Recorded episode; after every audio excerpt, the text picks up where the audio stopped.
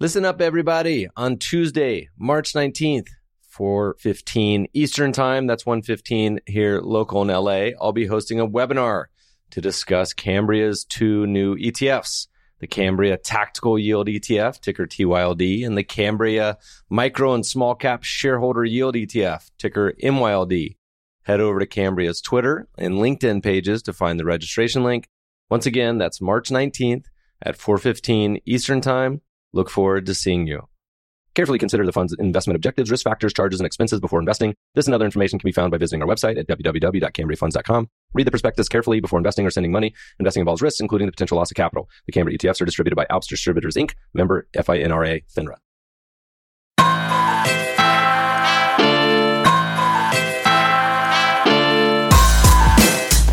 Welcome, podcast friends. We have a fantastic episode for you today. Last year, we published The Best Investment Writing, Volume 4. We offered authors the opportunity to record an audio version of their chapter to be released as a segment of the podcast, and listeners loved it. This year, we're once again bringing you the entire volume of The Best Investment Writing, Volume 5, in podcast format. You'll hear from some of the most respected money managers and investment researchers from all over the world. Enough for me? Let's get to our guest and let them take over this special episode. Hi, my name is John Pease, and I'm a quantitative researcher on the asset allocation team at GMO. GMO is a global private investment firm founded in 1977, which manages approximately $70 billion. On behalf of Ben Inker, the head of GMO's asset allocation team, I'll be reading a piece we co authored in late 2020 called Value, If Not Now, When? It is often hard to take your mind off discomfort. The drumbeat of worry can be made louder, though, if your attempt at mental respite involves, as did mine, reading a book called Migraine. No matter how lyrically pain is evoked, or how well crafted its description, it unsurprisingly still reminds the reader of pain. And the year is 2020, and we are value investors. The performance of value from 2007 to 2019 was, to put it mildly, uninspiring.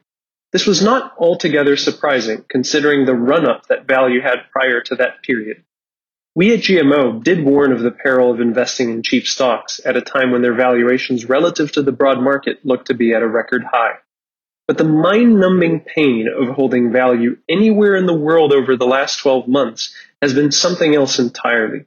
It has shattered the record losses of the factor over any year long period, tech bubble included. It is time, then, to repeat our message from last year, though this time more forcefully. No matter where you look, no matter how you slice it, value looks cheap. After a very difficult 2020, US value, as GMO defines it, now trades at the fourth percentile of relative valuation on the blend of metrics that we generally use to evaluate the group's attractiveness. You might object that this is a non standard definition of value, and if cheap stocks were chosen using some other metric, they might look less interesting. To address this concern, we can analyze how attractive the cheapest half of the US looks when built on 11 different metrics, including GMO's proprietary price to scale. No matter how we define cheap stocks, whether on book or free cash flow or forward earnings, they look attractive relative to history. 10 of the 11 definitions of value presented are cheaper than they've been in at least 90% of months since 1971 with the cheap half on price to income the misfit. The relative valuation of this group looks a little bit less compressed at the 13th percentile, but it bears mention that in the cheapest month for US value of all time, February of 2000, the cheap half based on this one metric was a similar outlier. While most definitions of value look cheap in relative terms, we often hear concerns about this attractiveness being an artifact of the universe within which we are choosing cheap stocks. If we are simply selecting the cheapest securities within the US, for instance, we will today be comparing beaten down energy companies and yield starved banks with profitable technology behemoths. These two groups should clearly have a significant pricing discrepancy. To address this, we can use industry classification standards to select the cheapest half of companies within each sector, group, or industry looking at the relative valuations of the cheapest companies in the US when we strip out the class bets. No matter what we do, US value still looks exceptionally cheap. But value being cheap within sectors, groups, and industries doesn't assuage everyone's fears. Some people worry that value is cheap because it is picking small caps, and small caps deserve to trade at a significant discount, particularly given the disproportionately hard hit the COVID 19 shock has had on smaller companies. Whether we select value exclusively within large caps or exclusively within small caps, value still looks quite cheap. But perhaps it isn't about size per se. Maybe it's about the ultra high quality FANG M's being quite expensive. In the broad universe and in the large cap space, even if we industry neutralize, this might distort our view given the massive weights that these companies have. To test this, we can exclude the FANGMs from our fishing pool and see whether value looks cheap relative to the ex-FANG M market. It does. There are other specifications we can alter to check whether value's cheapness is truly robust. We can exclude IT, presumably the most expensive sector in the US, or we can exclude energy and financials, presumably the least expensive sectors in the region. We can weigh securities differently, avoiding full cap weighting where large companies are likely to drive results. We can pick value only within the high quality or the junky sections of the market. Without exception, value, at least from a historical perspective, remains exceptionally cheap. Though history is often a good guide, it's important to recognize that markets can and have changed. Many of the high-flying companies of today are capital light and R&D heavy, a combination that with traditional accounting can lead to significant misreads of who is cheap and who is not. If this were a substantial problem, then we should see that value looks particularly cheap within industries where there is a lot of intangible investment, but not in industries where intangibility is low. This does not seem to be the case. The new investment mix of companies is not the only change we have seen in markets. Over the past 20 years, antitrust agencies have been significantly less active at the same time that advances in technology have brought about increasing returns to scale in industries where there previously were none. These two forces, sometimes separately and frequently in unison, have eroded competition and enabled the rise of so-called superstar firms, extraordinarily profitable, highly scalable oligopolistic businesses. The corollary to industry superstars is that other companies within the same industries see their market share dwindle and their profitability crash, leading to compressed valuations for good reason. But when we look at the relationship between profit concentration, the gap between the profitability of the largest four companies within an industry and all their smaller competitors, and the attractiveness of cheap companies within industries, we again see no relationship. In fact, value looks cheaper in more competitive industries. This doesn't mean that value traps within industries with a dominant company don't exist. But it does mean that low cost companies abound even where competition is still alive and well. It's clear that value is very cheap in relative space, and that cheap portfolios can be formed even when we avoid industries where traditional accounting does a poor job or where monopolies are wiping out the competition.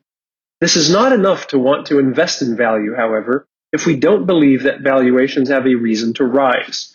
In that case, we need to understand whether absent valuation changes, that is, even if value were to remain as cheap as it is today, we should expect the factor to outperform. It turns out that we should. We can see this by breaking out value's relative returns into four pieces. Its fundamental undergrowth to the market, its yield advantage due to being cheap, the profits from selling holdings that have become expensive and replacing them with cheaper securities, which we call rebalancing, and changes in relative valuations. Given that valuations cannot trend in either direction forever, it is the first three, growth, yield, and rebalancing, that determine whether value's structural prospects are positive or negative. And both before and after 2006, when we put those three together, we see value outperforming the market. We do have reason to believe that valuations will provide a tailwind to value, however. After all, Low relative valuations for cheap stocks have generally begotten higher relative valuations in the future. Though this is congruent with investors demanding a premium for holding stocks perceived to be risky, it is also the kind of phenomena we have come to expect from watching the cycle of a style performing poorly, becoming unloved, and then suddenly surprising on the upside as investors discover that their expectations, for one reason or another, were a little or a lot too low. Though our emphasis up to now has been on value within the US, it is important to note that internationally, both in developed and emerging markets, value also looks like a remarkable bargain. In many cases, in fact, we have never seen cheap stocks looking cheaper than they do today. So if the undergrowth of US value worries you too much, or if the quality of European value is not to your liking, or if you deem real rates in the developed world to be too low for value to win, we believe opportunities still abound to allocate to cheap companies at remarkably cheap levels elsewhere. If value stocks are extremely cheap versus the market, it is necessarily the case that growth stocks are very expensive. In absolute terms, that is even more true given that the overall market is trading at elevated valuations relative to history. In fact, on a price to sales basis, growth stocks are even more expensive than they were in 2000. And while they are not quite as extreme on a PE basis, they are certainly far more expensive than any time before or since. At what point do you call that a bubble? While growth stocks and the market as a whole have been quite expensive for several years now, Jeremy Grantham has frequently been at pains to remind us that there is more to an investment bubble than elevated valuations. According to him, what the true investment bubbles have in common is a mania on the part of market participants and a sense that if people would only jump on board, everybody ought to be rich. A bull market that goes on and on without capturing the public imagination probably isn't a bubble. A poor investment on a forward looking basis, perhaps, but not a bubble. Until this year, the post global financial crisis bull market has been notable for how boring it had been. Certainly, the term FANGs became well known to everyone in the investment world and many people outside of it. But compared to the frenzy for internet stocks in the late 1990s, or indeed for flipping condos in the mid 2000s, there just didn't seem to be the type of mania that a bubble requires. And then 2020 happened. Perhaps it was the lockdown that left people with plenty of time on their hands and no sports to bet on. But this year has seen more crazy activity in the stock market than anything we have seen since 2000. Whether it was Hertz stock rising tenfold in the spring as a high beta recovery play, despite the fact that the company was bankrupt and shareholders wouldn't have benefited from a recovery even if it happened, or Kodak stock rising 30 fold after announcing it was going to start making chemicals to enable the production of COVID 19 treatments. Very odd and speculative things have been going on. As a more traditionally growthy example, Tesla has risen some 800% since the fall of 2019 on the back of 17% growth in the vehicles sold. It now has a greater market cap than the sum of all other US automakers, all the European automakers, and all the Korean automakers, with Honda, Mazda, and Nissan thrown in for good measure. That collection of companies sold approximately 100 times as many cars as Tesla did in 2019. But Tesla isn't the craziest thing that happened this year. And that is true even if we restrict ourselves to looking only at electric vehicle companies named after Nikola Tesla. This spring, a would-be Tesla called Nikola went public via a reverse merger with a SPAC at a valuation of 3 billion.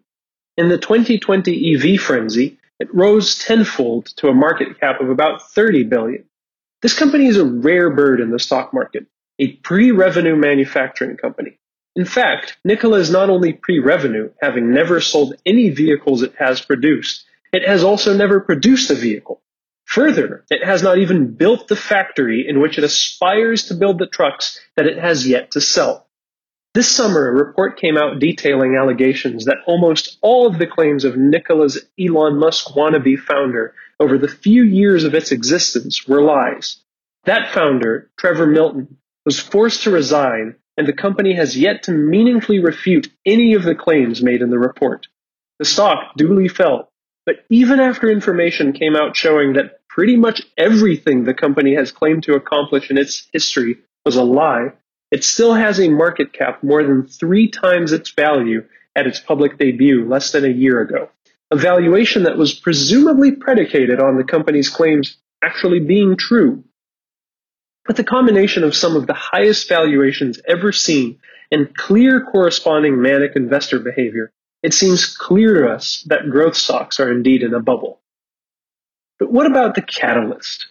The question of what will drive mean reversion for value is the most common question we get from clients today, for understandable reasons. Value has been losing for a long time, and valuation itself hasn't been able to arrest the underperformance. Hearing us say we don't know what the catalyst will be is not that reassuring, even if it has the benefit of being true. That's not to say we don't have any ideas. A return to more normal economic times could certainly be a catalyst. And indeed, the news of strong results from vaccine candidates has led to strong returns for value for at least a day or two at a time. This market response certainly makes sense. The average value stock relies more on the kind of face to face activity that the pandemic has made difficult than is the case for the average growth stock.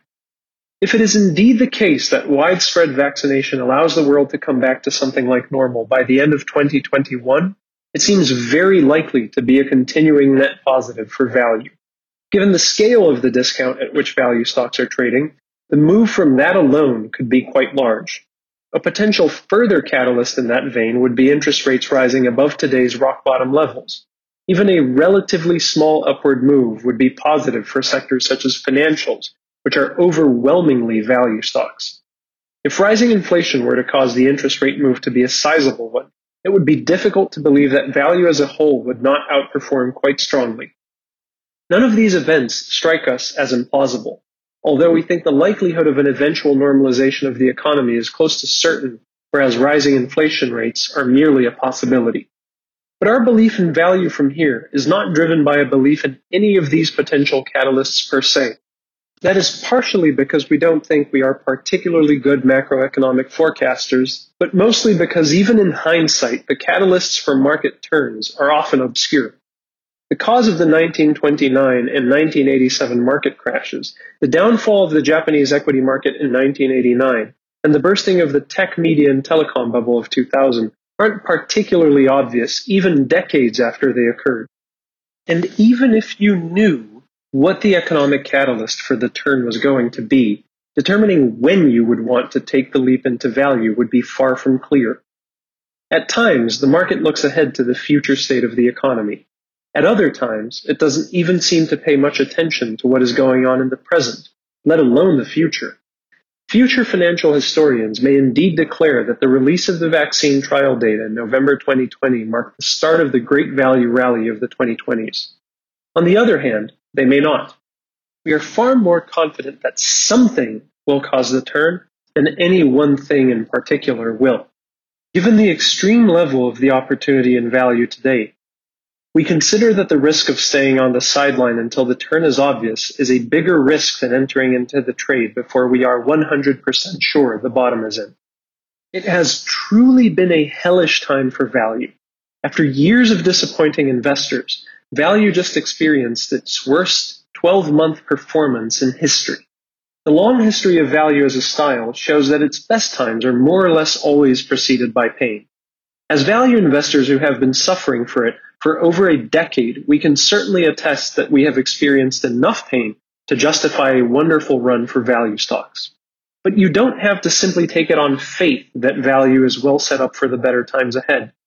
The relative valuations of these stocks around the world are some of the cheapest we have ever seen, and the decomposition of the sources of value's return since it peaked in 2006 shows that if valuations were to merely be stable at today's levels and the underlying fundamentals for value and growth were the same as they have been over the last 14 years, value would beat the market by a decent margin.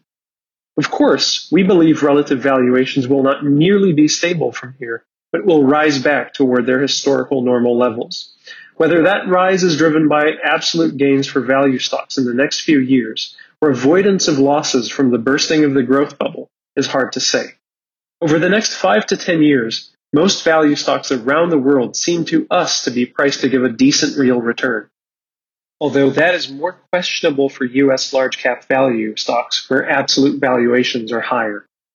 For our part, we believe that the combination of a wonderful relative opportunity for value and worrying absolute valuations for stock markets suggests that now is the right time to exploit this value opportunity in a long short framework. And that is the topic of how to profit from a growth bubble. a primer on our equity dislocation product.